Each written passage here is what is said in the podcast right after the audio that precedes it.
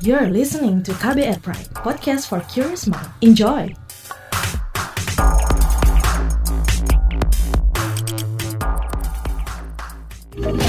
Kamu lagi dengerin What's Trending KBR Pagi.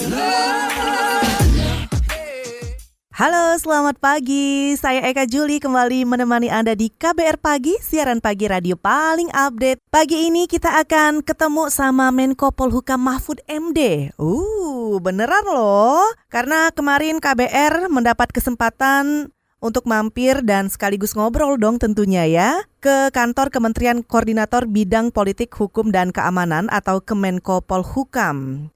Secara eksklusif KBR ngobrol-ngobrol bareng Menko Polhukam Mahfud MD. Kira-kira ngomongin apa ya?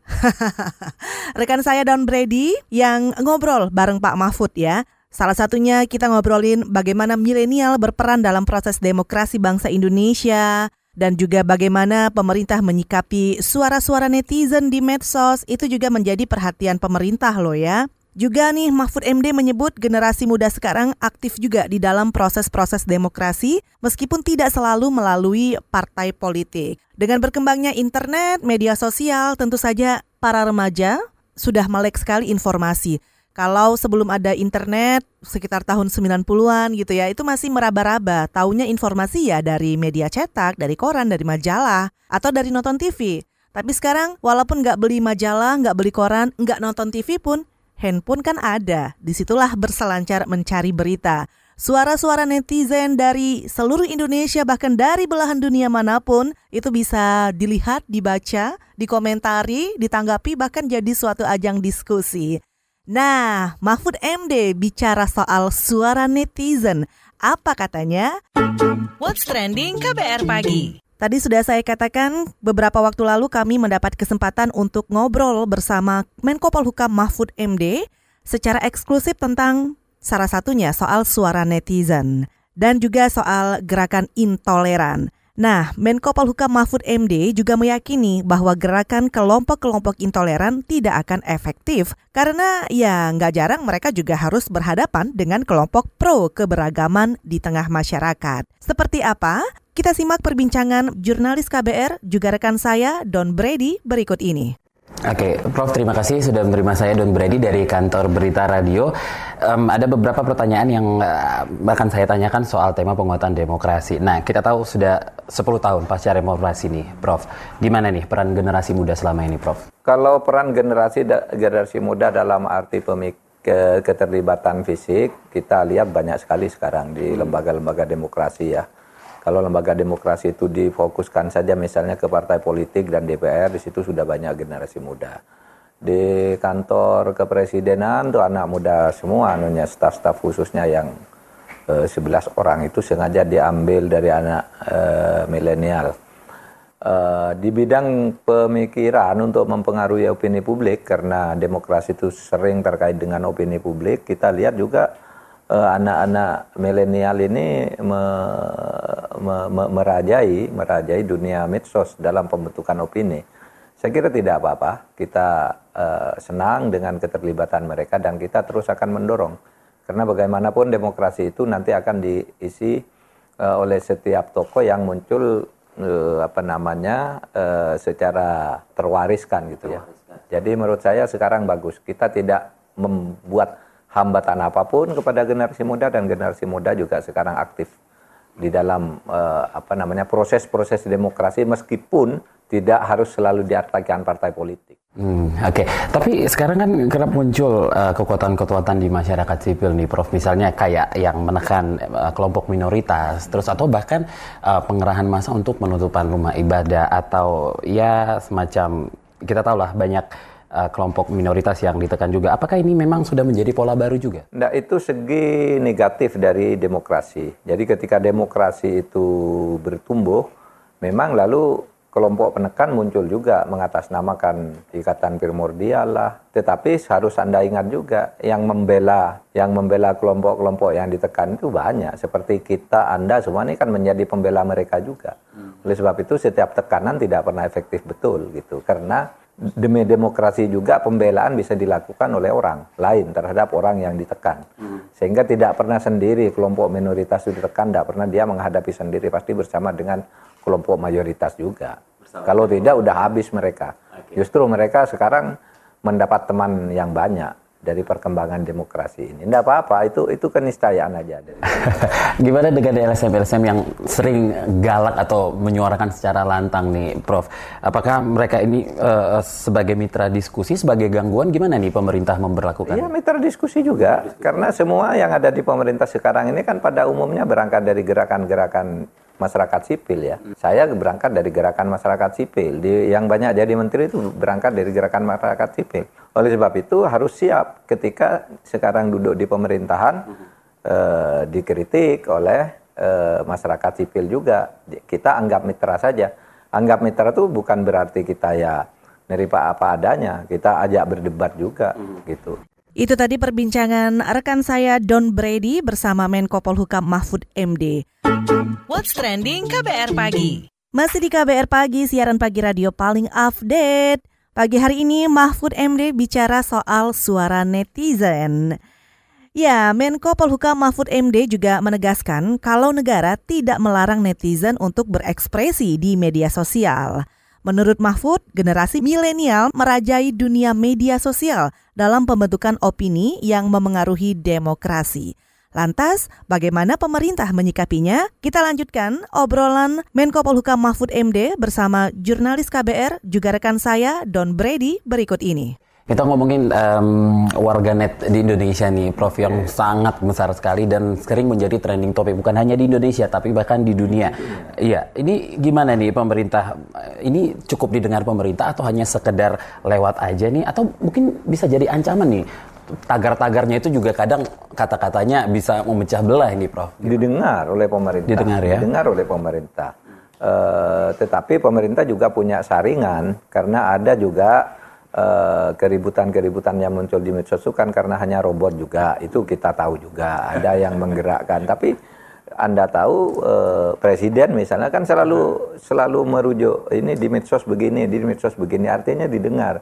Cuma presiden juga punya alat penyaring yang kuat. Wah ini yang sampah ini yang bukan. Itu udah biasa gitu. Seperti kita tahu juga setiap hari banyak oh, berbagai suara di apa namanya di medsos ya kita tahu wah ini yang benar ini yang tidak gitu lalu kita punya sikap sendiri dan tidak apa-apa juga tuh nyatanya berjalan aman-aman aja. Tapi tagar-tagarnya itu kan suka kata-katanya nyeleneh gitu, Prof. Itu nggak mengancam uh, apa namanya jadi perpecahan di tengah masyarakat gitu? Ya bisa juga, hmm. tetapi kadang-kala yang begitu tuh kan hilang sendiri kalau hilang memang sendiri. kalau memang tidak kuat.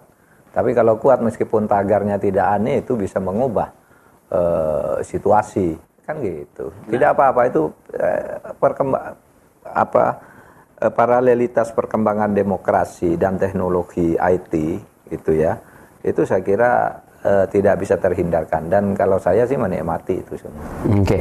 ngomongin soal internet juga nih Prof, kita tahu uh, beberapa waktu yang lalu uh, terjadi rasisme di Papua dan terjadi pemblokiran internet. Itu cukup lama Prof, ya. dari 21 Agustus sampai 11 Oktober juga. Ini kan kalau merujuk kepada Undang-Undang ITE ya pembatasan konten ya, tapi pemblokiran internet kan tidak ada di dalamnya gimana nih?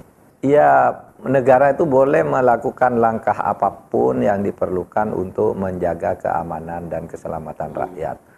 Jadi hukum yang tertinggi itu sebenarnya ada hukum yang lebih tinggi dari konstitusi, yaitu keselamatan rakyat. Konstitusi itu lahir justru untuk menyelamatkan rakyat. Dalilnya itu dari Cicero dulu, salus populi suprema lex keselamatan rakyat itu adalah hukum yang tertinggi. Kalau demi menyelamatkan rakyat, konstitusi pun bisa dilanggar. Karena keselamatan rakyat harus satukan. Nah, oleh sebab itu pemblokiran ya eh, terhadap eh, apa namanya situs-situs tertentu itu dibolehkan juga.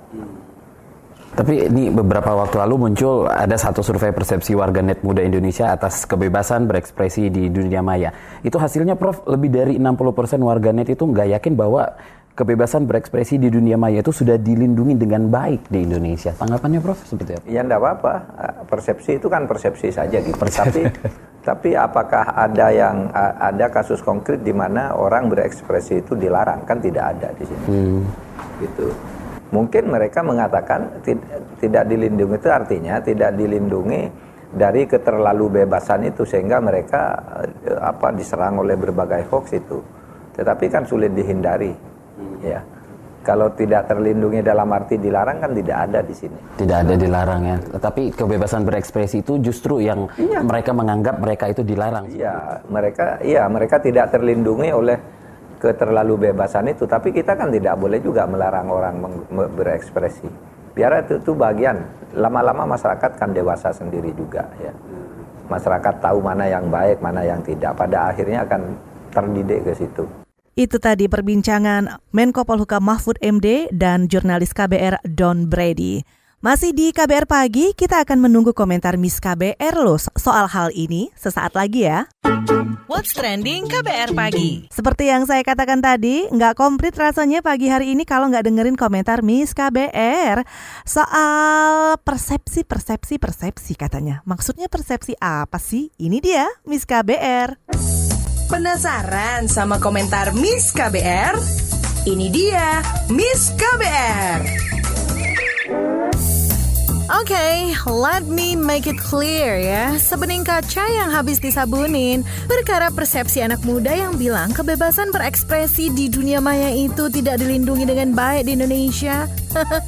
Jadi, Kak Mahfud, meskipun itu persepsi, yang gak semata-mata langsung dianggap biasa aja atau bahkan salah toh, ada kebenaran yang terkandung di dalamnya. Pastinya kan ya, persepsi itu mungkin banget loh muncul dari pengamatan bahkan beberapa peristiwa yang udah terjadi.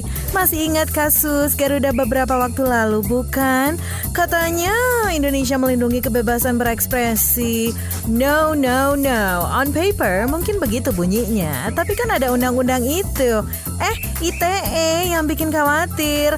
Das, persepsi mereka kebebasan berekspresi tidak dilindungi itu. Artinya adanya kriminalisasi atas ekspresi atau opini yang disampaikan lewat dunia maya, kayak status Facebook, Twitter, YouTube, atau mungkin postingan di IG. Nah, Undang-Undang ITE itu kan udah makan korban pada tahun pertama sejak disahkan tahun 2008 ya.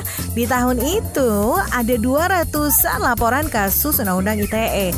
Umumnya para pelapor ini menggunakan pasal 27 ayat 1 memuat konten melanggar kesusilaan, terus pasal 17 ayat 3 pencemaran nama baik, pasal 28 ayat 2 menyiarkan kebencian dan pasal 29 ancaman kekerasan. Bahkan ya SafeNet mencatat setidaknya ada 3 ribuan kasus terkait pasal-pasal dalam Undang-Undang ITE sepanjang tahun lalu. Kabarnya sih itu data dari Kepolisian RI sampai Oktober 2019. Nah, dari 3 ribuan kasus itu, 22 persennya kasus hoax dan 22 persen lainnya masalah pencemaran nama baik. Pastinya itu meningkatkan dari tahun sebelumnya. Uh, gimana ya? Nggak juga kan kalau orang-orang khususnya anak muda merasa nggak bebas berekspresi atau ya itu keyakinannya tipis terhadap perlindungan berekspresi itu. Bahkan di dunia maya. Ya, ke mana kita harus mengadu? Kulari ke pantai? Tiada bisa. Pantainya direklamasi. Kulari ke hutan? Udah berubah jadi perkebunan atau tambang. Mari ke mana dong jadinya? Istana. Aduh, itu yang tiap Kamis ada di depan istana aja dicuekin. Apa itu persepsi Miss KBR doang? Itu dia tadi komentar dari Miss KBR. Mau tahu besok Miss KBR bakal komentar apa lagi? Tungguin cuma di KBR Pagi. What's Trending KBR Pagi. Anda yang tertinggal siaran ini bisa dengarkan kembali di podcast kbrprime.id. Di sana ada logo What's Trending, juga ada logo WhatsApp Indonesia. Anda bisa mendengarkannya kembali di podcast kami, tinggal klik kbrprime.id. Saya Eka Juli, pamit. Terima kasih ya sudah dengerin What's Trending KBR Pagi. KBR Prime, cara asik mendengar berita. KBR Prime, podcast for curious mind.